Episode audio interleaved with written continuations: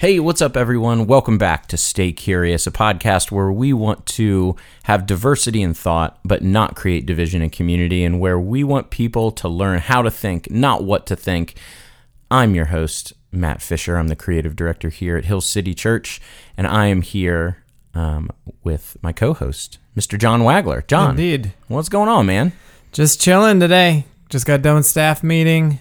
It's Wagler, fa- fa- like Wagler Family Health Week this week, Nice. and like no TV, no sweets. I don't. We're one day in, so Yeah. uh, We'll see how it goes. we'll see. We'll get back to it next next week on that. We did no TV last week, um, and it was like it was legitimately. It showed that our kids are like screen time is like alcohol for them. if they have a little, it's nice, they're fun. The more they have, Yeah. the less fun they are. yeah, no, I hear you. Um, so, production note: we are recording on a Tuesday, which is not what we normally do, and that means that the office is full. People are having lunch. We just decided to record during the worst and most, the loudest time in our office. So, if you guys hear a little bit of background chatter, um, apologies in advance. We've already shushed everyone twice, and our fellow coworkers have less love for us It's very because true. because of it. Um, so yeah, just a little note. So this week, thanks everybody for joining us um, again. Um, we've had a great last couple of episodes. Our preachers and sneakers episode got a little a little love from yeah, that was awesome. actual preachers and sneakers. So Yep. the guy that ran the Instagram account um, actually messaged us and said that he really appreciated the conversation, which was good to know. Um, and so this week, uh, since we got a what what we'll consider a break talking about finances, we're going to go back into the heavy stuff and talk about guns.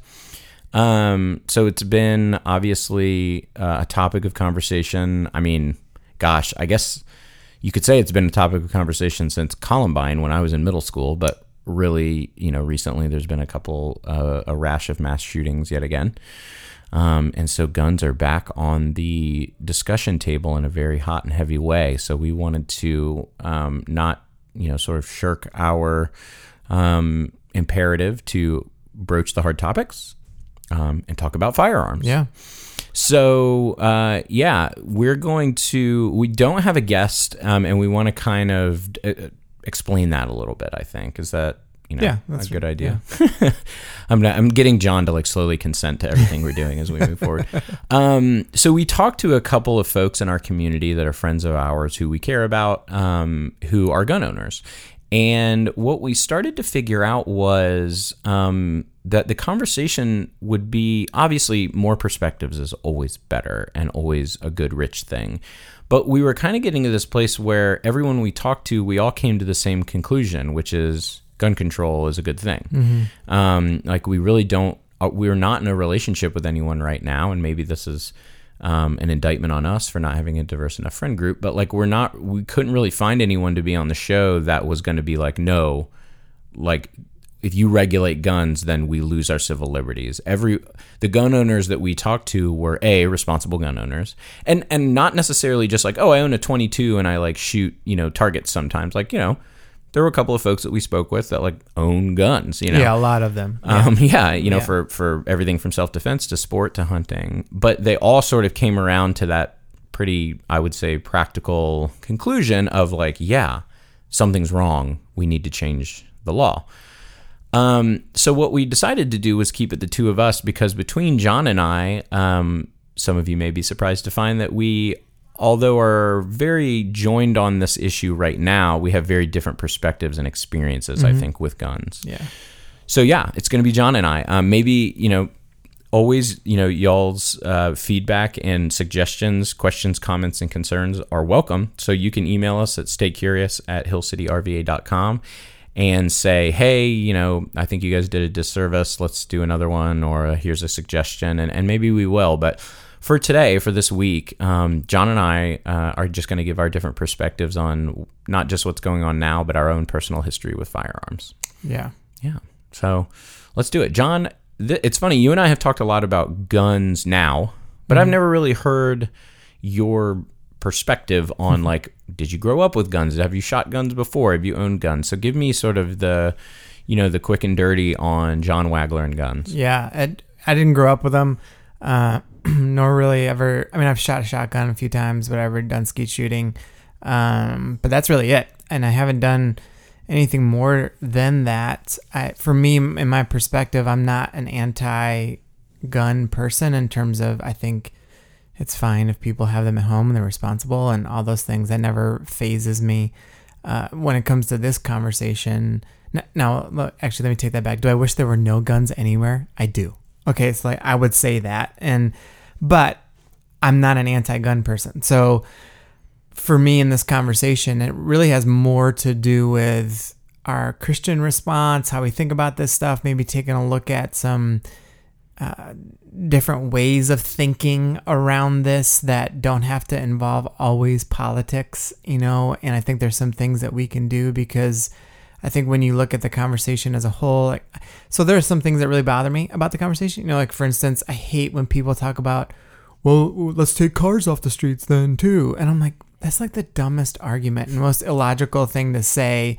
Um, sorry if you're listening, you've used that. I didn't mean to call it. Well, you're not. well, unpack it a little bit. Like, Yeah, like, why so- is it dumb to you? Well, it's dumb to me because, uh, first of all, there are a zillion tests to actually be able to drive a car.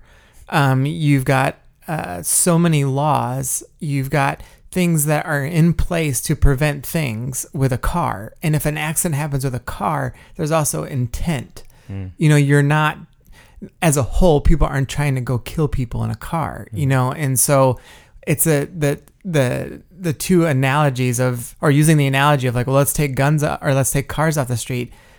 It, it's illogical. It does, you know, it's it, when someone can go on the internet and buy a gun with no training, with no background check, with the, it's silly. It's like that doesn't happen with a car.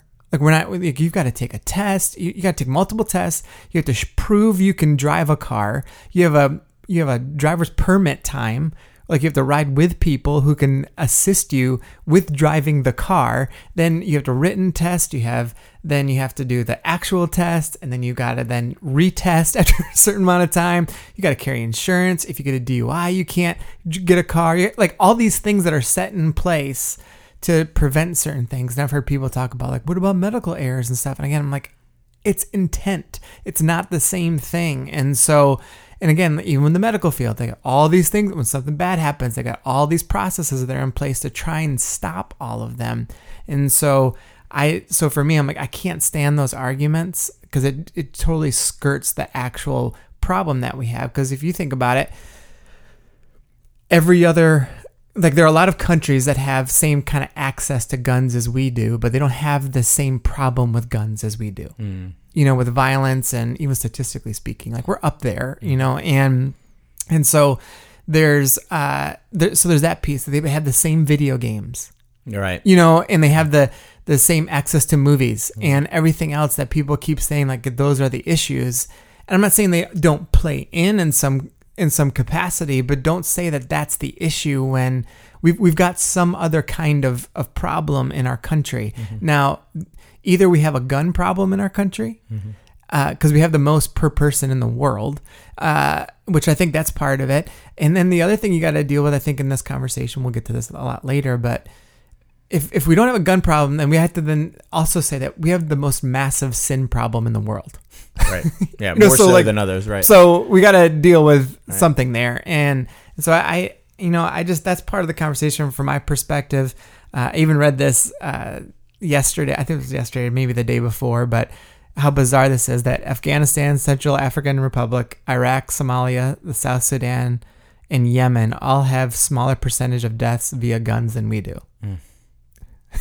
Which is crazy. It's crazy. So like, I, I mean, it's just perspective. Because right? when you think, I mean, for us as Americans, and like, look, I'll chant down racism and xenophobia until I'm blue in the Sure. face. But the reason that I chant those things down is because I know I also have them in me, right?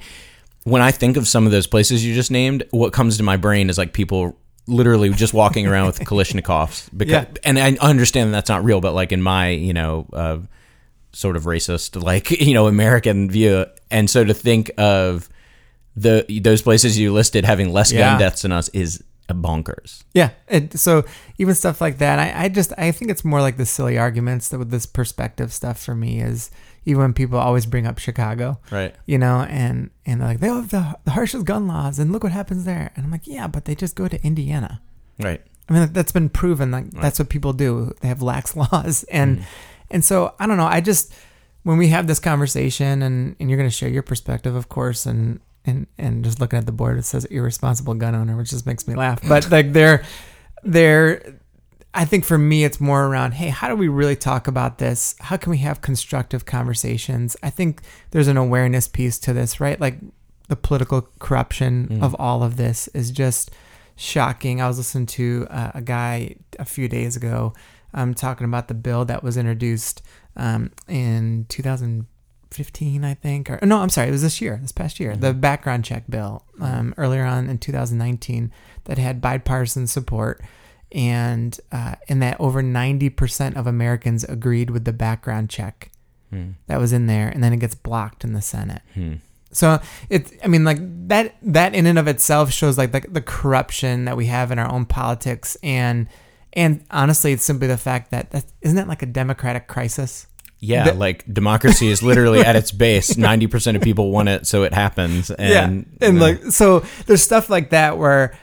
I, for, like when you know my perspective on this, and this is where I always go because I'm not a gun owner and everything. So like my perspective is, how do we talk about this? How can maybe we have better exchange of information with each other um, with that? What about you? Like, I know you've you've got a, a couple of funny stories about it, but Yeah. what's your perspective? Yeah, so I come from a perspective of I was also not raised with guns. Um, my dad was a fisherman, and I can even remember him uh, having friends that you know just being like outdoorsy, right? You have friends that are um, like go duck hunting or whatever. And I remember my dad specifically, even with one of his best friends, kind of being like, eh, not really. I don't know if he never went duck hunting, but like he just didn't like guns. I mean, I remember being raised in a very non-gun environment. Um, and so, uh, you know, I got a little older, and I think it was when I was 18 or 19 years old. I had my first. Sorry, let me take that back. My first experience was a gun uh, with a gun was somebody waving one in my face. um, because uh, an important sort of aside to this is I am a pacifist now and was not always a pacifist. Um, so I was Not even close. no, I was. um, and some of this, you know, we can laugh, I think. And, and if you know me, like, you know, I'm pretty open about like my flaws and, and all that stuff. But some of this can be like, I'm a little self conscious about Sure. Yeah, some of this I stuff. Um, uh, yeah, I definitely um, was. I, I was picked on a lot in like middle school and high school just for being different and like having weird hair and liking you know whatever different stuff. So there was a point at which I was decide I decided I would not be picked on anymore um, and got real scrappy. Um, and that kind of carried over into my adult life in a really toxic way. So much so that um, I, as we sit here, I have a violent conviction on my record that I can never get expunged for fighting, um, and almost went to jail for a while um, because I was a fighter. Like I was a even even when I came back to Christ in my early twenties, I very much had a attitude that I know some people still have, which is like, yes, but you know, uh, of like, well, I get that, but I'm not gonna let someone shove me or call me a name or whatever. Like I'm all in for Jesus except for right. So um, I was scrappy, and I, I, we were a buddy of mine and I were after this kid who had done something to a friend of ours, whatever, you know, however those silly, you know, 17, 18 year old fights happen. And his older brother hopped out of the car and pulled a gun out. And um, that was my first experience with a gun. So uh, I, I, I feel like my friend who's a lot tougher than me, like yelled back at him, "What are you gonna do with that?" to which I just kind of like, I didn't run or anything, but I was kind of just like, "Okay, I guess this is what we're doing. I hope we don't get shot." And nothing happened, but still, crazy experience, right? Um, uh, after that, uh, about a year or two later, um, a friend of the family has an older brother who was mm, he might have he was military. I won't try to say what branch because I don't remember, but um, they had some land in Florida where I grew up, and um, it came up one time like, "Hey, do you want to go shoot guns?" And I was like, "Yeah, that sounds cool." And you know, so and so's brother has a bunch of really crazy guns, and sure enough, his gun locker had some very not hunting guns. Um, they were guns that are made to kill people. Um, and so we went um, out onto their land and had you know targets shaped like people, um, like you like they use in the military. And I shot some guns, and um, it was everything from like a Desert Eagle, which is a big handgun. We shot a, a thing called a Judge, which if you've never seen one, it's like it looks like a badly drawn. It looks like a revolver from a badly drawn comic book. It's a revolver that shoots shotgun shells. So that's not for anything besides just having a huge gun, um, and some rifles and some other just like very not nothing that would pass as like a hunting gun, a sawed off shotgun, um, like combat shotgun. And I can remember then having a sense of like this is this feels wrong. Um, like it felt to me like that because if you've ever shot especially a handgun that first one even if you're prepared and like you know how to handle guns and you're you know um, that first shot is kind of like the rumble in your hands is weird it's like oh my gosh it's like holding a piece of thunder right um, and i remember thinking like this is too much for any person like no person should have this power um, but I kind of like whatever sloughed it off. And then um, probably a year later, um, I think I've got this timeline right. About a year later, I was engaged to my wife, who ended up being the hero of the story, as she so often does. Um, and uh, I was starting a business screen printing T-shirts. And the screen printing, uh, the place where where we were opening up shop was like whatever considered a not great neighborhood or not great part of town.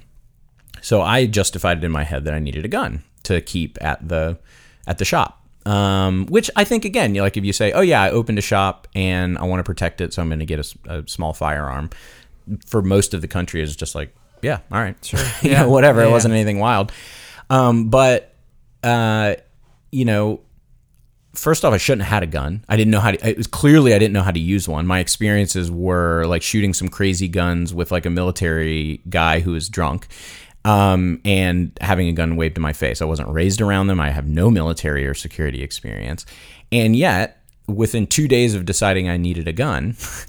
Um, a buddy of mine's dad was selling his Ruger 9mm semi automatic handgun with a bunch of bullets and magazines. And so I took a couple hundred bucks, literally just handed money to my buddy, and my buddy gave me one piece of paperwork for me to sign. And now I have a gun. Um, and I was terrible. I mean, I was a tw- to give you perspective. So I was engaged to be married, but that sort of belies my age. I was 20 at the time. Right. Yeah. Um, I was 20. I had a cast on my hand because I'd gotten pissed off a couple of days before and punched a wall twice and broke my hand in two different places. And now I have a gun. and I, you know, I learned how to like load it. I learned how to load the magazines. And the first, I feel like the first thing I did, and again, this is not, sorry, I shouldn't, this is not an indictment on responsible gun owners. This is just to illustrate yeah. exactly what it takes to get it, get and have a gun. Um, within a couple of days, the you know I I was emptying the chamber, dropping the magazine out of it, and just waving it in everyone's face because I thought it was hilarious. And all of my friends were so nervous that I had it because I had a temper tantrum. Yeah. I had a temper Yeah. problem, and I thought that was the funniest. So people would come into the shop, and I would just like whip it out and like you know stick it in their face, and they'd scream or like be really upset, and I thought that was hilarious. Um, and I didn't tell my wife that I had this gun. Well, my sorry, my fiance at the time. So it, we're all hanging out on the porch one day, just joking around, or one evening, just joking around, and somebody brings up, like, "Yeah, Matt's gonna blow his foot off," and Jen, Jenny's standing there, and she's like, "Blow your foot off with what?" I said, "Oh, yeah, I meant to talk to you about that." Well, she pretty much made it clear right then and there in front of everybody that we weren't getting married if I had a gun. Um, and I don't even think it's because she's super anti-gun, but she knows me. I mean, I'm standing there with a broken hand because I punched Right, a wall yeah. from being angry at someone, and she's like, "No, She knows how this not." story ends. With, right? Yeah. exactly. Yeah. Because she knew me, and she's like, get rid of it. I don't care what you do with it. You know, get rid of it." And um, so I did. I think I gave it back to the guy that I bought it from, and he gave me my money back. But I got rid of it, and I didn't. You know, I, I think I was more like kind of like whiny hurt over like "Mm, my my girlfriend made me get rid of my gun but later i reflected as as so and then you know cut a couple of years into our marriage and i'm you know, on trial for assault. and I'm re-evaluating my whole life and my faith and who I am and what my problems are. And I realized like, oh my gosh, I A have a serious problem. And B, what if I had that problem in a gun? Right. Yeah. Um, and so I just kind of want to give some perspective on like as me as a as a former irresponsible gun owner. So rather than right now having someone come on and say like here's how you can be a good gun owner or like here's how I see guns healthily, here's how I experience guns in an unhealthy way.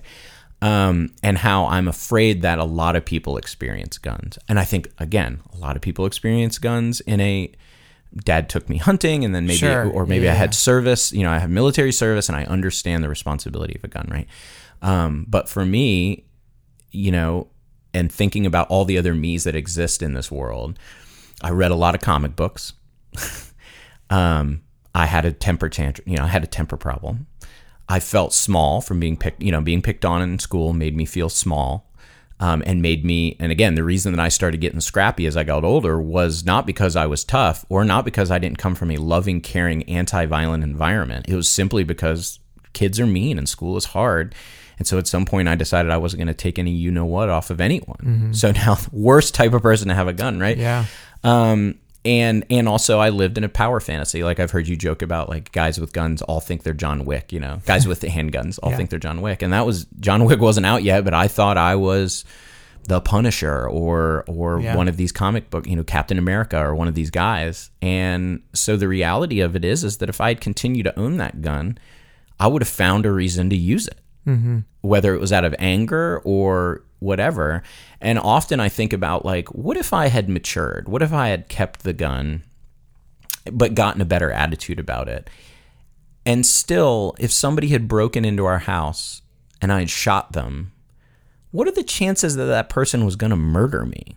Like people who- Very small. small Small, small. people you know as we as i continued to get older and and live in different places and meet different types of people like we lived in again what some people would consider a questionable part of Church Hill but i know that questionable is is a relative term um and we lived next to a guy who was who was it was a section 8 house and he dealt drugs i mean he was a drug dealer we became friends with him. He was he thought that our kids were like his nephew. He would always slip a five dollar bill into our into our cash's hands. I kind of do. um, but like just living in that environment and there being crime around, what I came to realize was somebody who breaks into your house 99% of the time is looking for money or drugs or is on drugs and isn't sure what they're doing or is just desperate. And it's like, do I want to murder a desperate poor person? No. Um, now again, like there is that that rare occurrence, like, um, and it's happened here in town and affected a lot of people, and that that shouldn't be minimized. There is that Yeah. rare occurrence where people under an evil influence or who are themselves evil or sick, you know, break into somebody's house or do something with the intent of hurting or killing somebody. And I understand that. But even in those situations, the chances of someone being able to defend, Right. like I was listening to some FBI guys talk, and um, recently, and I'm talking with one of them actually personally, and him just saying that the belief. This is why I always joke about John Wick or Jason Bourne, right? Like the the the belief of what you can actually do with a gun and the time that you will have to actually make a decision to do something with that gun 99 point something percent of people are not trained and prepared to do so No. I mean, you even think about those movies. The whole premise of those movies is that there's a guy so trained yeah that he's a super person. yeah now like now there's scenarios that again like we aren't neither one of us like responsible gun owners we're not saying like take the guns away or anything so this isn't even like a, an indictment if you own a gun it's not an indictment on you it's just more about hey we've got to have realistic expectations about what's going to happen you know with the gun You know, Right. even like in a, in Dayton the, the police responded in thir- they shot the dude in 30 seconds And he still killed nine and he still people. killed nine people. So, you know, for most people, you think about again, there's the, the one percenters that were former police officers or trained in the military or whatever. In those scenarios, yep, they could unholster and figure out what to do. But by far, the majority of people are not them. You know, and there's chaos and people running everywhere. And so you're telling me that in those 30 seconds, you would have done something better? Mhm. You know, I, I just don't believe that. Um, however, I understand that there's stories about people who have helped people, you know, and so I, I don't want to like belittle those moments that when folks have been like, no, like, I know someone who was carrying and stopped a robbery or step. And so I'm like, I get it. So it's, it's not even, it's more the responsibility part and some little things that we can do culturally. Uh, I heard uh, the other day that it's 80% of the guns used in these mass shootings were obtained illegally. Mm-hmm. You know, so there are things that we can do from a society level, right, that can help. Yeah, and I think you know my challenge. I probably, I would even be for me be hard pressed to say that I am on the side of like gun control over gun abolishment. Okay. I'm not saying that I am, but Yeah. I'm saying like I would. Part of me, it it feels disingenuous for me to, to for me to say for me for Matt. Um, I'm not saying take all your guns away because part of me is like I kind of am saying like I mean like Sure. in my heart of Yeah. hearts like I'm kind of like no I kind of think we should just take all your Sure. guns away. I'm just being and I'm just being honest. Um, I'm not even saying I would vote that way necessarily, but it would be disingenuous to say that I don't think that. Yeah. Um, but I, I, my big thing, my challenge for people, whether you're a responsible gun owner, a new gun owner, you're thinking about it. Maybe you weren't, and now that things are getting wild, you're thinking about it for the first time. Maybe you're you are an elite. I don't know how many SEALs listen to our like podcast, but like you could, if you're SEAL Team Six listening to this right now, no matter who you are or where you are on the spectrum, my challenge for you, especially as a Christian, but I think this is one of those rare instances on the podcast where we're just talking about as a a human being. So if you are, do not ascribe to the teachings of Jesus, think about this. Be realistic with yourself about how much of your gun ownership is about a power fantasy. Mm-hmm. Maybe it's 2% of it. Maybe it's 10% of it. Maybe it's half. Maybe it's all of it. Just be able to look yourself in the mirror and say honestly, this is not about a power fantasy for me. Because those things are real. Again, as a person who for my whole life has read comic books, a, a- whole genre of things for the most part that that falsely um, sort of assert that if you just punch a thing, then you've done good. You know, Sure, Like, yeah. Just I always joke with people about how Batman is basically just a rich person who goes into the night dressed up in tights and beats up poor people and mentally ill people. Like that's really in real. Li- I love Batman. I have Batman tattooed on me, but that's really who Batman is, right? um, so I the, don't underestimate the um, influence that power fantasy has on us in this country because of the media, because of the media, because of video games, because of comic books, because of novels, because of narrative, because of of feeling helpless in a lot of you know helplessness is really what drives a power fantasy is that fi- that feeling of like man I wish that I could just get to work faster and and have fun while I'm doing it. And then you open up like a Sp- you watch a Spider-Man movie and you're like this dude's swinging all over the place. Like Yeah. that's my power fantasy. Yeah. I love it. Um just be realistic with yourself about that. That's all. And and and if you can honestly look in the mirror and be like yeah you know I was thinking about it, and my, my gun ownership is a little bit that I like like to f- I feel cool when I like fire it or whatever.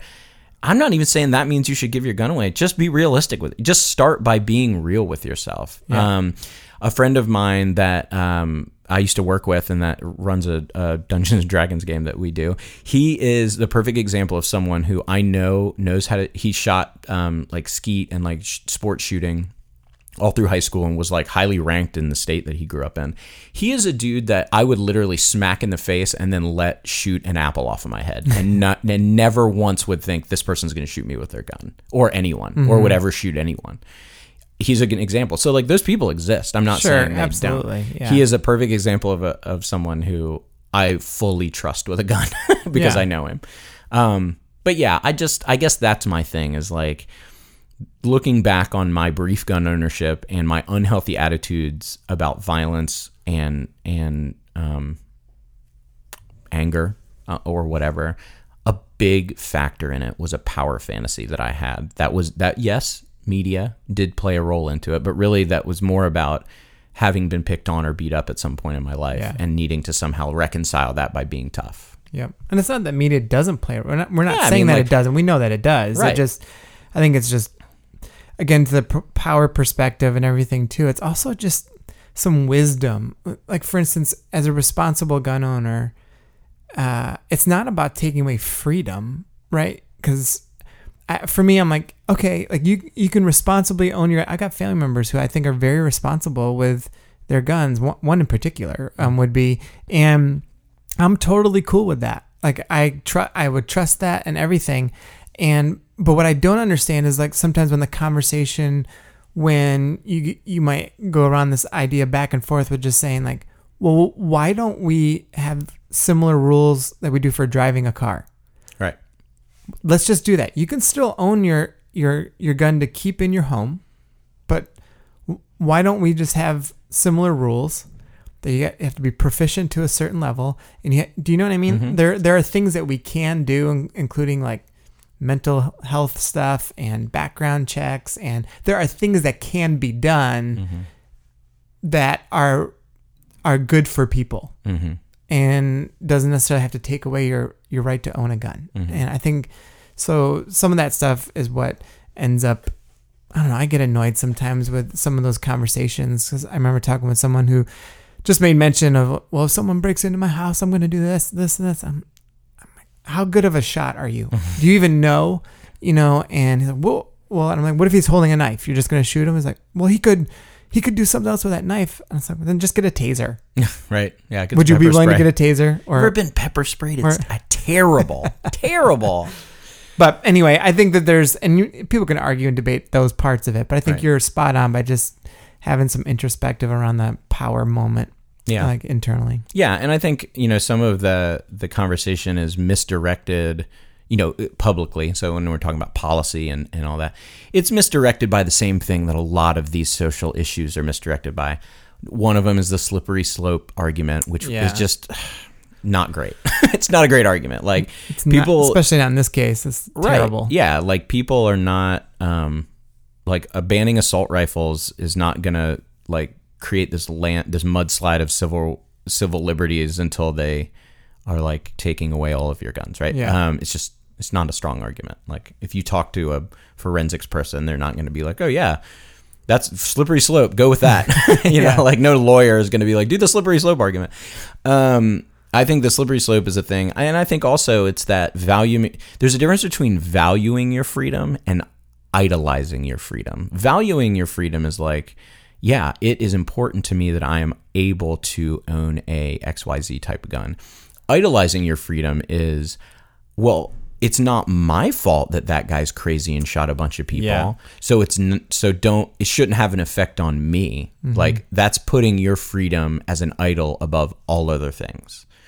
Um, so I think that's another thing we need to like that fine line between valuing your freedom to to you know to abide by the Second Amendment or, or wait Second Amendment. Second Amendment Yeah. right yeah um, and, and idolizing your freedom to the point where you don't care what anybody else does or doesn't do or how many people die no one's going to impede on your X Y Z Yeah. um, And I think it also too again the layers to this conversation run so deep when Mm-hmm. when people talk about pro life things. right And and I'm in I'm in on the pro life stuff, but when you can't be pro life on this stuff, yeah then then we're not really pro life. right So when politicians do what they're doing and blocking things and not come into, I mean, I think it was 2012. I think when President Obama with with Newtown and Connecticut Mhm. and Sandy Hook and everything, we felt like something's got to get done. And we're here. We are seven years later. yeah And so to me, we've had plenty of quote unquote pro life candidates, you know, that aren't being pro life around this. right You know, so I'm sorry, the pro life argument of voting for someone that isn't pro life on this issue, it falls short for me when right people make that argument. I mean, I would agree. Like, it's kind of like the when we had the abortion episodes, you made that point of like, well, what about the rights of the baby? Well, I would say, why are your civil liberties? Why why is your right to own a gun more important than the rights of the people who have now been killed? Like, those people don't have any rights anymore. All of their rights have been taken from them. They don't. They're dead. They don't have a right. You know, ultimately they're free, but like they don't. They they you have landslid all of their rights out um, and we just have to, you know, we gotta we gotta struggle with that. Yeah. Um, just got to think more about it. And Yeah. I think, you know, I wrote down a few things just because, again, our faith plays into this too. Right. And Lacey sat down with me. I was, I think it was that Sunday night after Ohio, we were reading about Ohio and everything. And she just looked over me. She's like, what do we do? right. Like, seriously, what what in the world do we do, and how can we make a difference? And and you know, there's obviously like, how do you raise your kids? Like that makes a difference, and and those kinds of things, and and so. I, I just I wrote a few things down here. Just again, I feel like I get a little pastoral moment at the end of every Yeah. episode. But I should make a some, Like like a little- jingle, yeah, for the pastoral moment.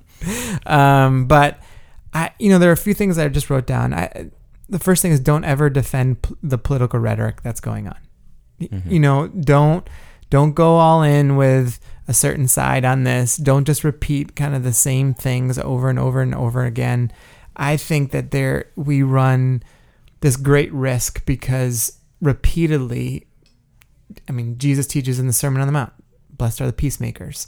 Uh, you know, Paul talks about being peacemakers in the community. You go all the way back to Jeremiah 29, when it talks about uh, living in the city. We- We're in bringing the shalom, the well-being of the city. It, you're being peacemakers, and so when you just stick to a political talking points on things, we're not really being peacemakers. Part of us as Christians are supposed to. we- say we have the good news, you know, and so we'll say things. Well, this isn't a gospel issue, and in my head, I'm like, I mean, people are dying hmm. and we've got a very violent culture in our country. We've got gun problems in our in our country. It's a it is a gospel issue. Does it does it mean it's the uh, that it's more important than Jesus dying and like some people like well no the gospel is that Jesus died and he rose again. Um, I understand the gospel. Mm-hmm. I'm just saying that what plays into it is we if we as Christians say we have good news then part of that is speaking into the life and bringing life into this conversation, which we're supposed to be peacemakers mm-hmm. in this. And what does that look like? And a lot of times, you and I have talked about this too before, that part of like, the idea of being a Christian is surrendering and sacrificing. Mm-hmm.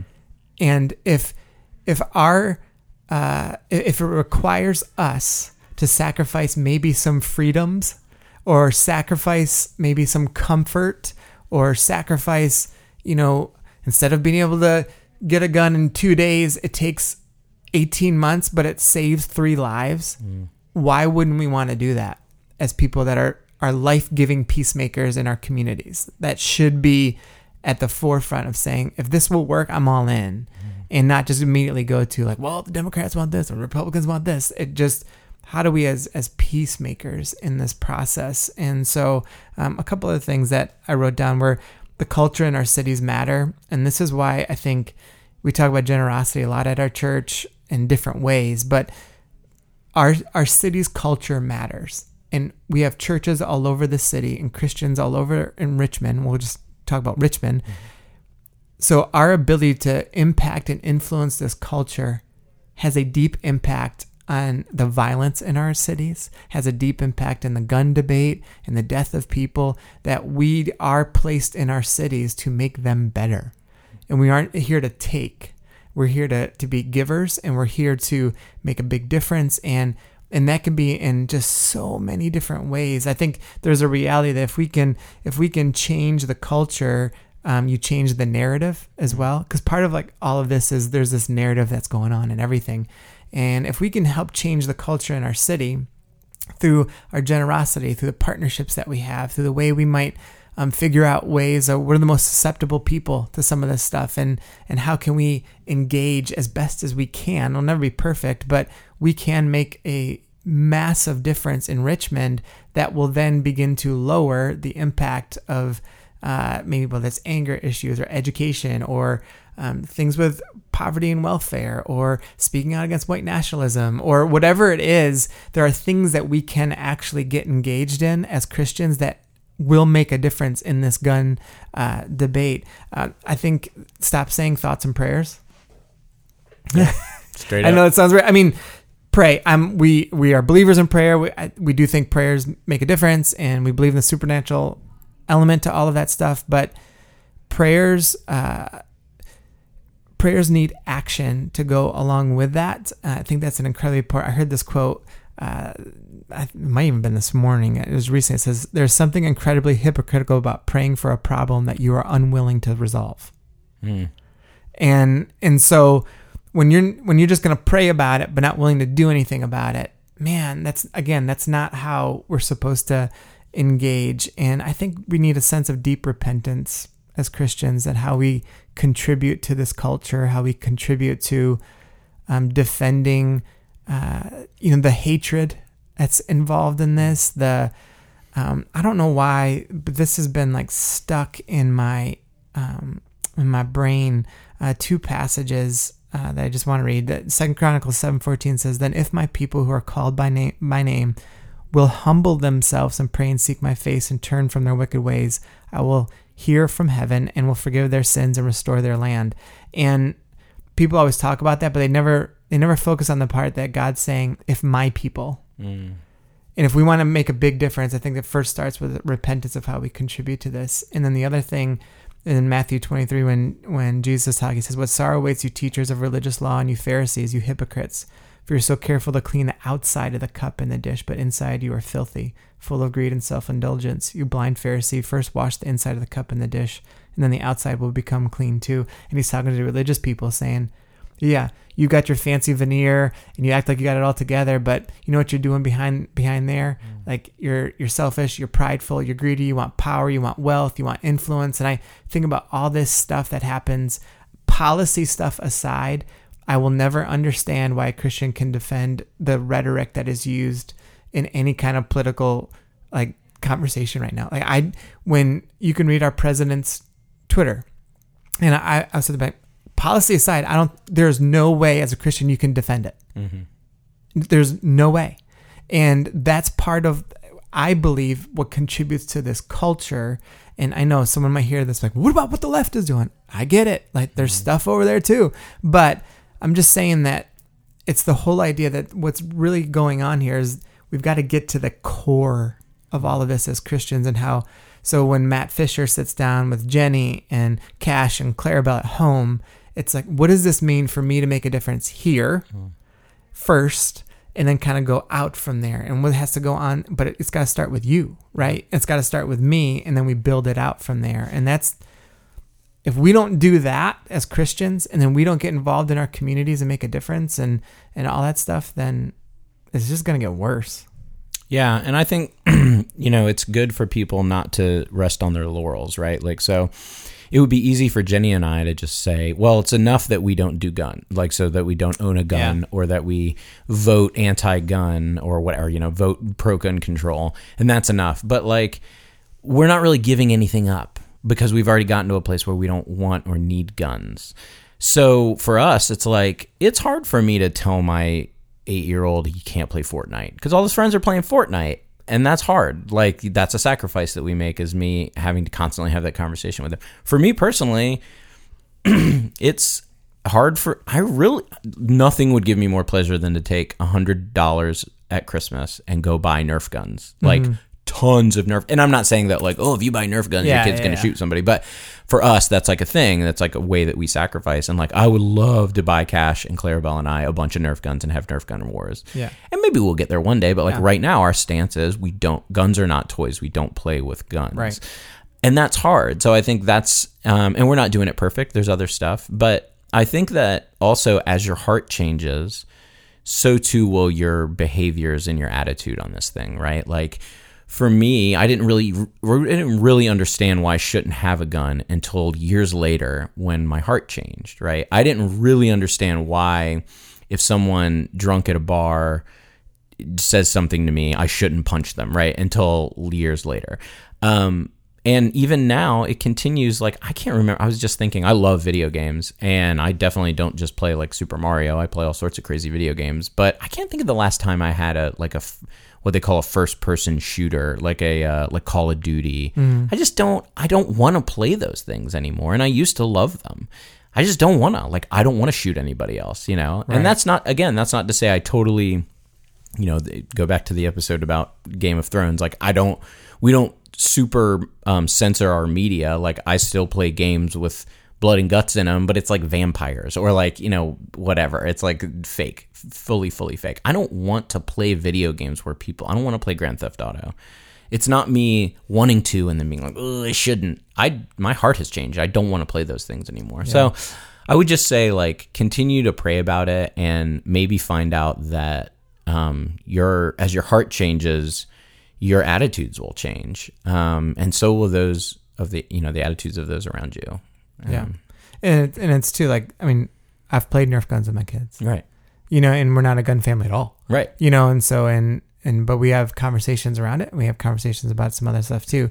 So it really is just having some time to really think through some of this stuff. And and again, I grew up. I mean, I grew up on Nintendo Mhm. and you know Yeah. Atari and, yeah. and You can only be so violent with like four pixels and but you know, and I had friends who had guns. I mean, we had kids in our high schools that had gun racks, Mhm. you know, in their pickups, you know, and stuff like that. And no, I didn't grow up like in rural New York. It was Mhm. just we had a small hometown, but but we didn't have like this stuff. And so there's something else going on too that is on the inner level. That's what I mean, in particular as Christians. It's the the inner part of our souls that's like so corrupt right now uh, that we've got to deal with. And I think we just have a massive, no matter what, I'm all for putting certain laws in place to help make differences and everything. But the reason why we need so many laws is because we're so corrupt. right. So every time I hear like we need more laws, we need more laws in the in the same way that's being said, and I'm for it to restrain evil, but and then whenever I hear someone start saying that, the other thing that's coming into my head is is we are getting more corrupt and more evil, and and making it more normative. And I think we're even within the church, we are allowing it to happen as Christians, and we're justifying it through a political side, or to your point, um, idol having idolatry idolatry uh, with freedom. Right. Yeah, and I think with with the idea of like, oh, video games are the problem, or movies are the problem, or da da da da da. It's it's like this in my head. It's like this. If you got lung cancer, you don't just go, "I'll stop smoking." Like, no, you got to get surgery. like, you first get the surgery, and then also stop. Don't just do that, and then so in the same way, like we got to do something about this gun thing Yeah, immediately. But we can't do that and then also not address these other issues and expect Yes. that in 10 years or 20 years that cancer won't come back, right? Um, so I don't want people to. I, I hear on my side of things, I hear a lot of more liberal or like left voices being like, "Oh, video games are not the problem," and it's like they're not the problem, but they're a problem. Part of it, yeah. So like, let's. Yeah.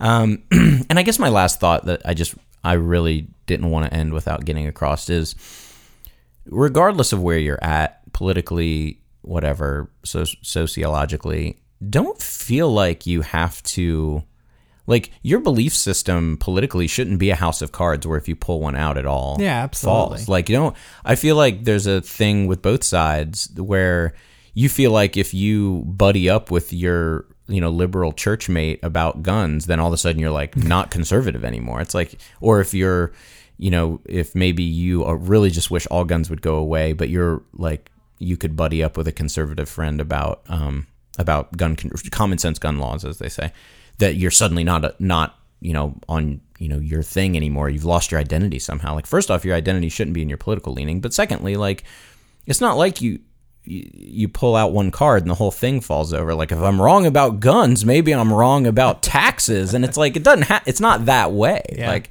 that's a binary i think that we um ascribe to that's just not just that's not the narrative that's always out there too, right? right You know, yeah you're either on our team or you're not I remember we we both read that article when Black Panthers had guns. Mm-hmm.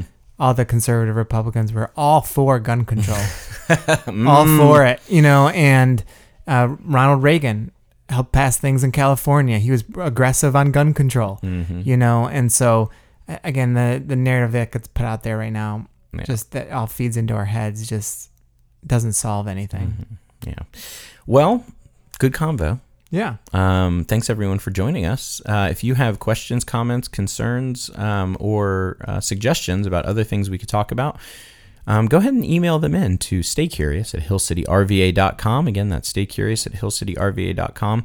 We've also set up a um, landing page really quickly so that if you want to share the episode, but you're not sure, um, or if you want to share the podcast, but you're not sure if people use iTunes or Spotify or whatever, you can um, share hillcityrva.com slash stay hyphen curious.